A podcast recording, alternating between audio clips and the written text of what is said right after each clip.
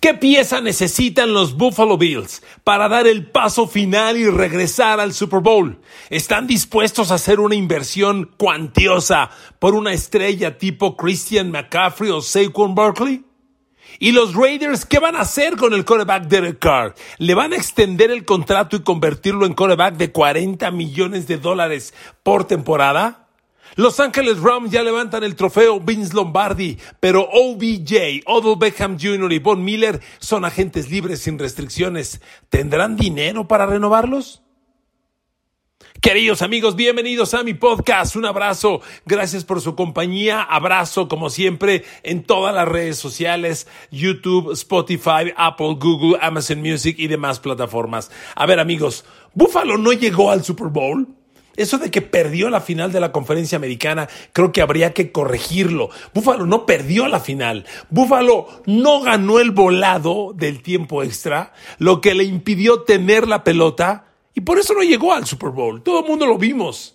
Búfalo fue imparable en los playoffs. Después de arrollar a Nueva Inglaterra siete touchdowns en siete posesiones, llegaron contra Kansas City y fueron una aplanadora, pero el volado del playoff les impidió. Ahora, Buffalo, como todo equipo, no es un cuadro perfecto. ¿Qué le falta a los Buffalo Bills para llegar al Super Bowl? Miren amigos, este podcast, que es uno más de los que yo titulo Decisiones Críticas, críticas decisiones, eh, eh, hablo de los Buffalo Bills, de los Raiders y de Los Ángeles Rams. Y Buffalo, para empezar, Discúlpeme, siempre tengo que dar este contexto. Digo discúlpeme porque si usted me oye eh, con frecuencia, ya lo habrá escuchado, le ofrezco una disculpa. La NFL es una liga que se mueve por algo que se llama tope salarial. Los 32 equipos tienen la misma lana para pagar el sueldo de sus jugadores. ¿Qué quiere decir esto? El año pasado, cada uno de los 32 equipos tuvo 187 millones de dólares para pagar el sueldo de los, de los 53 jugadores, más 8 de la escuadra de práctica. Todos tuvieron la misma lana. ¿Cómo la distribuyes? Es tu bronca. Una vez que la distribuyes, al acabar una temporada, hay contratos que terminas, jugadores que no dieron el ancho y despides, hay movimientos. Y eso provoca que cada equipo, al iniciar la nueva temporada, digamos, fiscal, que la nueva temporada fiscal NFL arranca el 16 de marzo, hay equipos que tienen lana de esos 187, que por cierto para este 2022 se van a incrementar como a 204, 205, hay quien dice 208 millones. De esa lana solo para sueldos de los jugadores nada más, hay que distribuirla. Y hay equipos que les queda lana y pueden salirse al mercado a comprar agentes libres. Hay quienes no les queda lana y tienen que cortar jugadores para no rebasar ese tope. Buffalo Bills es de los equipos que no tiene lana para gastar.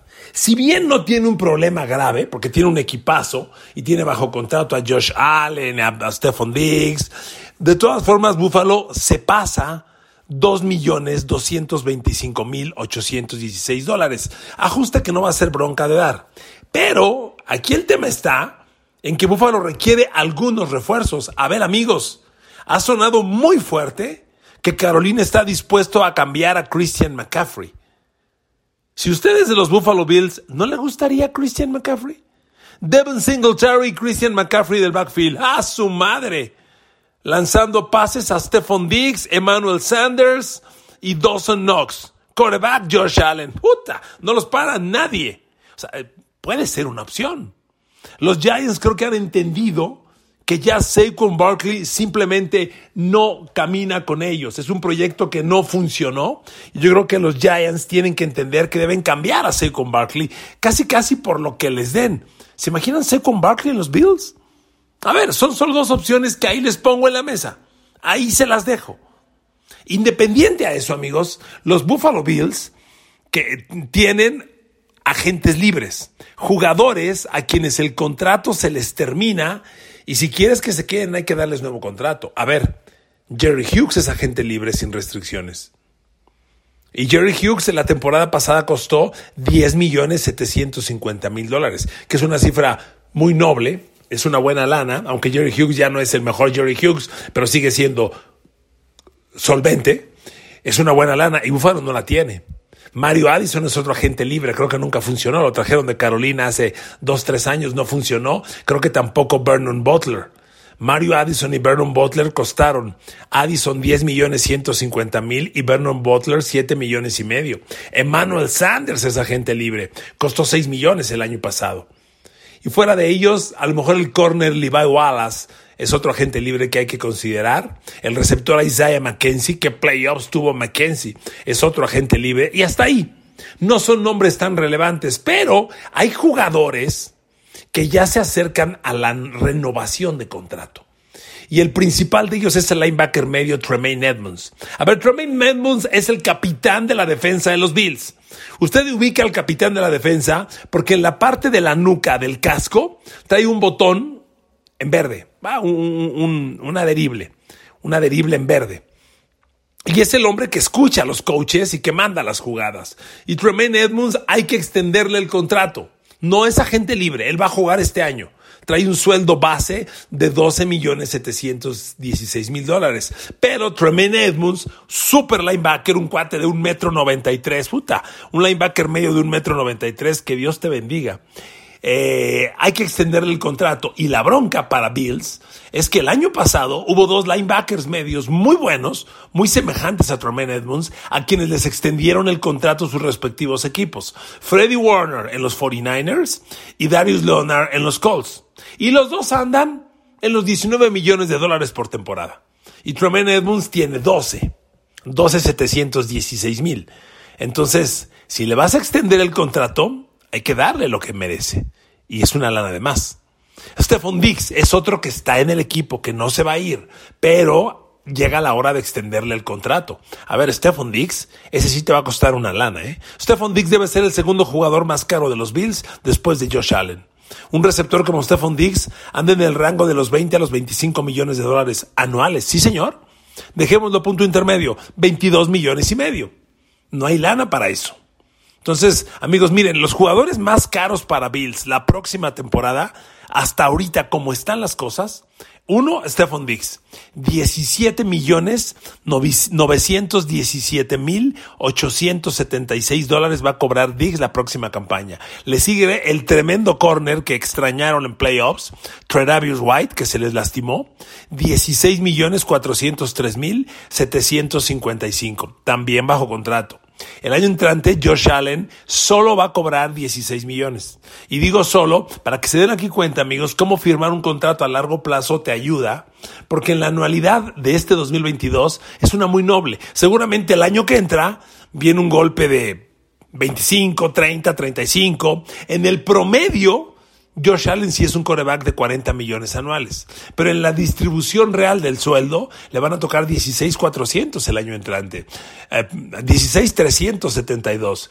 Y, y como le decía, hay jugadores importantes, Dion Dawkins 12 millones, el centro Mitch Morse 11 y Jordan Poyer, el super safety y su compañero Micah Hyde, los dos son jugadores de 10 millones de dólares. Entonces, ¿qué va a hacer Buffalo? Porque miren amigos, pensar que el equipo está listo y no le falta nada es un poquito soberbio. Claro, te puedes ir al draft y tratar de buscar a los jugadores que te faltan o ser agresivo en la agencia libre. A ver, yo salgo a la agencia libre y le digo a, Carolina, a ver Carolina, mi primera y segunda de draft de este año por Christian McCaffrey. Perdón, órale. Ingesu, ¿cómo no? Christian McCaffrey a los Bills, no manches. Saquon Barkley, puta, encantado. Eso puede darse. Y yo creo que Buffalo es un equipo tan bien armado, tan poderoso, que no necesita este año de la primera y segunda de drafts. Obviamente, en el proceso de renovación las requiere. Pero si da un golpe como este, ojo, ahí está el ejemplo Rams. Los Rams este año recién concluido metieron un coreback elite, Matthew Stafford, un receptor elite, OBJ, y un ala defensivo elite, Von Miller. Y ya tienen el Lombardi en sus oficinas. ¿A poco Bills no quiere un trofeo Lombardi? que no tiene ninguno, por cierto. Los Bills cargan esa pesada losa de los años de Jim Kelly, un jugador al que adoran, al que maravillan, Jim Kelly, Andrew Reed, Cornelius Bennett, Shane Conlan, el marcianito Kelsos y todos ellos, este, tremendos jugadores, pero pues perdieron cuatro Super Bowls. Buffalo quiere ganar un Super Bowl, lo quiere ganar. Y amigos, aquí está la opción. El tema es, ¿está Buffalo dispuesto a hacer la gran inversión como la hizo Rams? A ver, yo les diré una cosa. Hoy los Bills tienen un equipo que podría compararse mucho al que tenía Rams antes de iniciar la temporada pasada. De hecho, yo diría, Bills tiene mejor equipo que los Rams iniciando campaña. Realmente, realmente la, digo, la, la visión que cambió a los Rams fue Matthew Stafford, no hay duda. Pero bueno, los Bills ya tienen a Josh Allen. Y un Josh Allen imparable, elite, fantástico. O sea, Josh Allen, yo tenía mis dudas, este año convenció a todos, está listo para lo que sea, pero le faltan detallitos. A ver, presiones al coreback. Los Buffalo Bills no son el mejor equipo para presionar al coreback. A ver, su línea ofensiva solo permitió 27 capturas, ese es un dato fascinante, pero su defensa no es de las más poderosas y aunque generó 42 capturas, que no está mal, pues tampoco son elite. Los equipos elite del NFL andan en las tres capturas por partido, 50 capturas al año. Búfalo tiene 42, no está lejos. Pero ¿por qué menciono el dato? Porque en el partido de la final de la conferencia americana contra Kansas City, nomás no le llegaban a Mahomes. No le llegaban y no le llegaron. Entonces, es un dato relevante. De hecho, aquí tengo el dato. En la final de la conferencia americana, partido a tiempo extra, los Buffalo Bills, la defensa logró dos capturas sobre eh, Patrick Mahomes. Una del, del corner, Teron Johnson, y otra de Ed Oliver. Nada más. Dos capturas, nulos, nulos golpes y escasos apresuramientos. Amigos, la línea frontal de los Bills puede y debe ser mucho mejor para presionar corebacks. A ver, ¿te atreves a hacer un cambio grande a Chicago por Khalil Mack? Eh, un ejemplo. Esos son los cambios agresivos que hizo Rams y ya tiene Lombardi en sus oficinas. Amigos, por eso le llamo a este podcast Decisiones Críticas que define a Buffalo, ¿ok? Ahí se los dejo. Siguiente tema, Las Vegas Raiders. Amigos, yo soy fan de los Raiders desde siempre. Ese equipo me late, les he dicho miles de veces, yo considero a Derek Carr un quarterback elite. El problema es que Derek Carr nunca ha tenido a su lado un complemento elite. Hace dos años le trajeron a Antonio Brown y a un grupo especializado y ustedes recuerdan el escándalo que hubo. El año pasado Henry Rocks despuntaba como estrella y el muchacho tuvo un percance vehicular que lo mandó a la cárcel de por vida y se acabó Henry Rocks.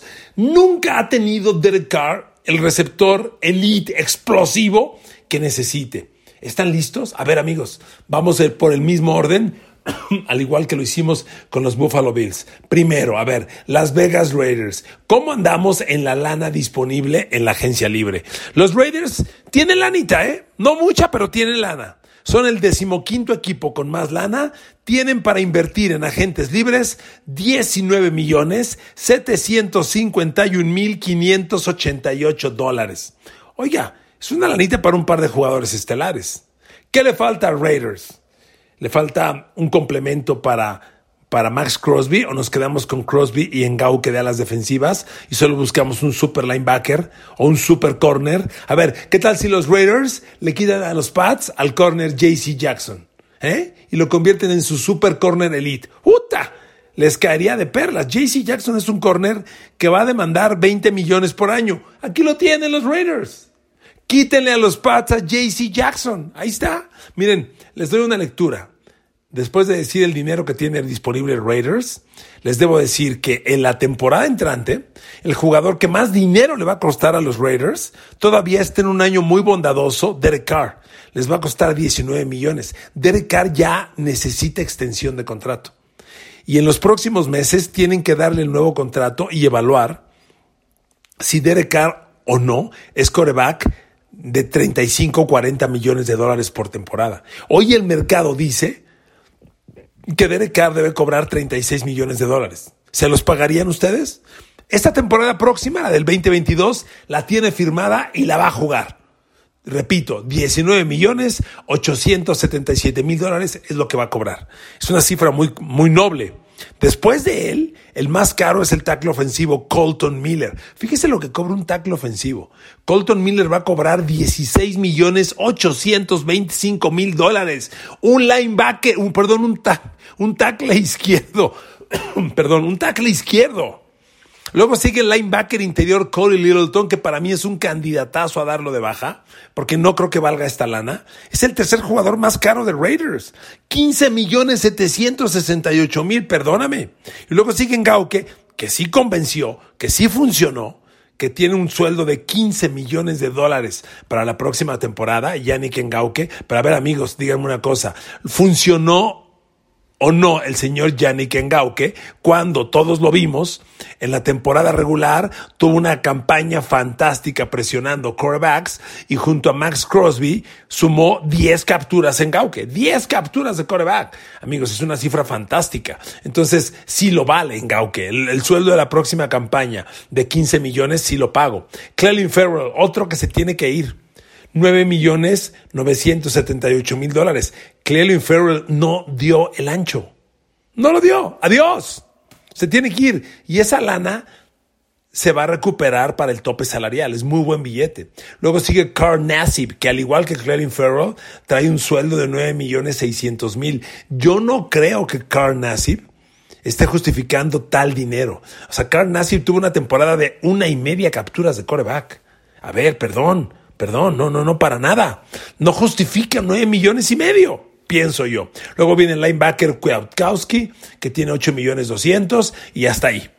Decisiones que tienen que tomar los Raiders. Pero les repito, a ver amigos, yo doy de baja a Cody Littleton, a Clelin Farrell y a Carl Nassib. Mi primera de draft es un ala defensivo. Y en la agencia libre le quito a los Pats a JC Jackson.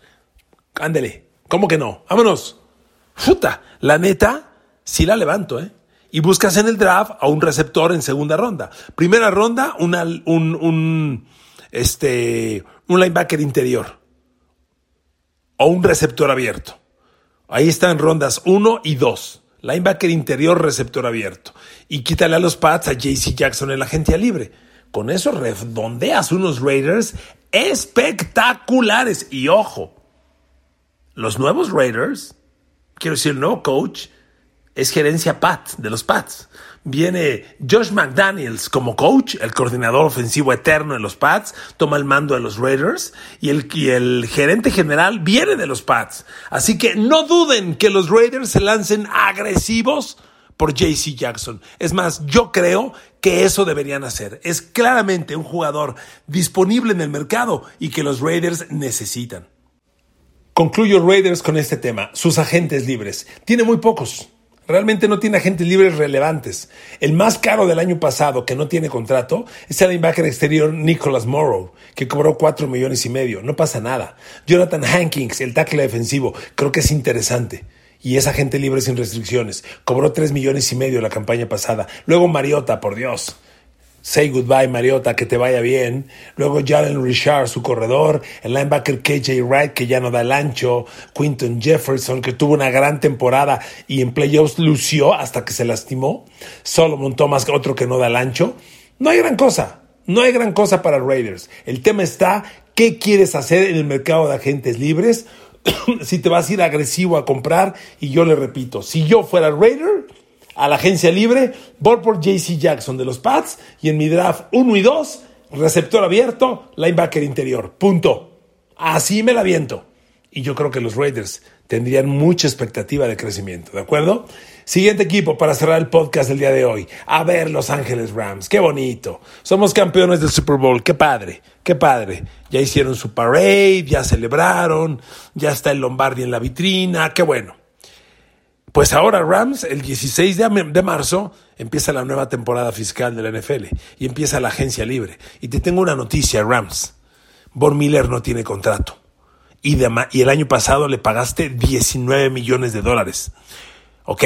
Otro agente libre Rams es el corner Darius Williams, el compañero de Jalen Ramsey que te costó 4 millones 700, mucho más noble. Realmente el contrato pesado es el de Von Miller. Fuera de ese contrato de Von Miller, que reitero es de 19 millones 16 mil 667 dólares, el siguiente de Darius Williams es menos de 5 millones. Y luego viene Sonny Michel con 2 millones y medio. No tienes grandes contratos, ah, pero, ojo, OBJ es agente libre y el año pasado jugó solamente por un millón doscientos cincuenta mil y no merece ese sueldo. OBJ merece de 10 millones para arriba. No sé si el sueldo elite de más de 20, no lo creo, pero de 15 a 20 no lo dudo. Y no hay esa lana.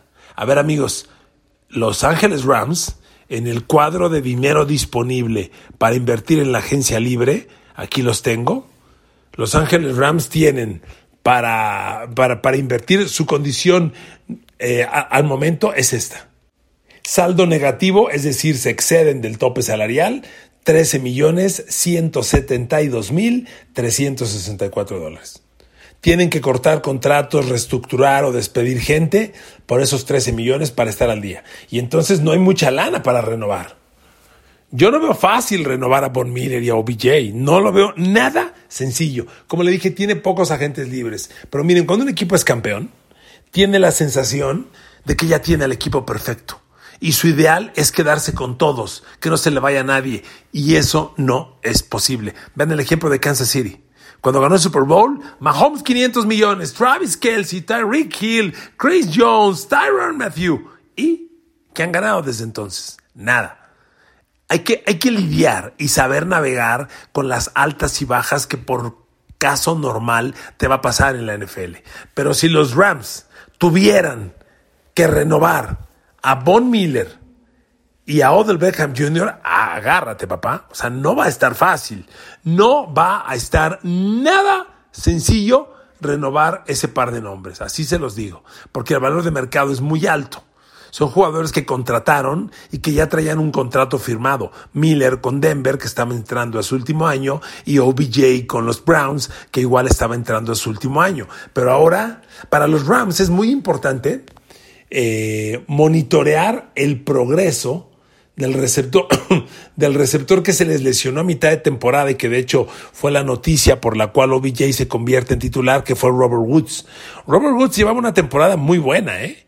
Ya tenía 45 recepciones, 500, casi 600 yardas en nueve partidos. Iba muy probablemente para una temporada de mil yardas cuando se lastimó y le abrió el paso a Odell Beckham Jr.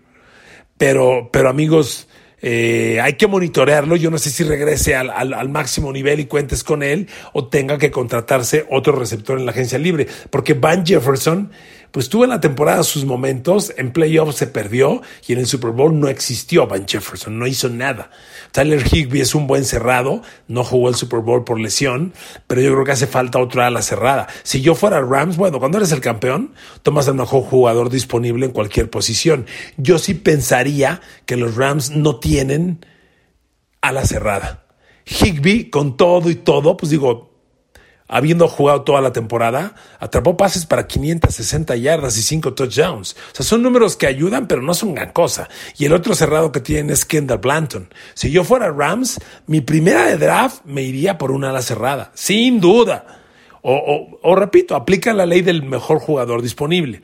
Pero amigos, con OBJ, con Von Miller en esta condición, no está fácil. Usualmente das todo por ganar el Super Bowl y ya que ganas el Super Bowl, empiezan las pesadillas. Pero ¿saben qué? Fanáticos de los Rams, qué bonito se ve el Vince Lombardi ahí en sus vitrinas. Valió la pena el esfuerzo. Amigos, gracias por escucharme en otro capítulo más de mis podcasts. Que Dios los bendiga. Saludos.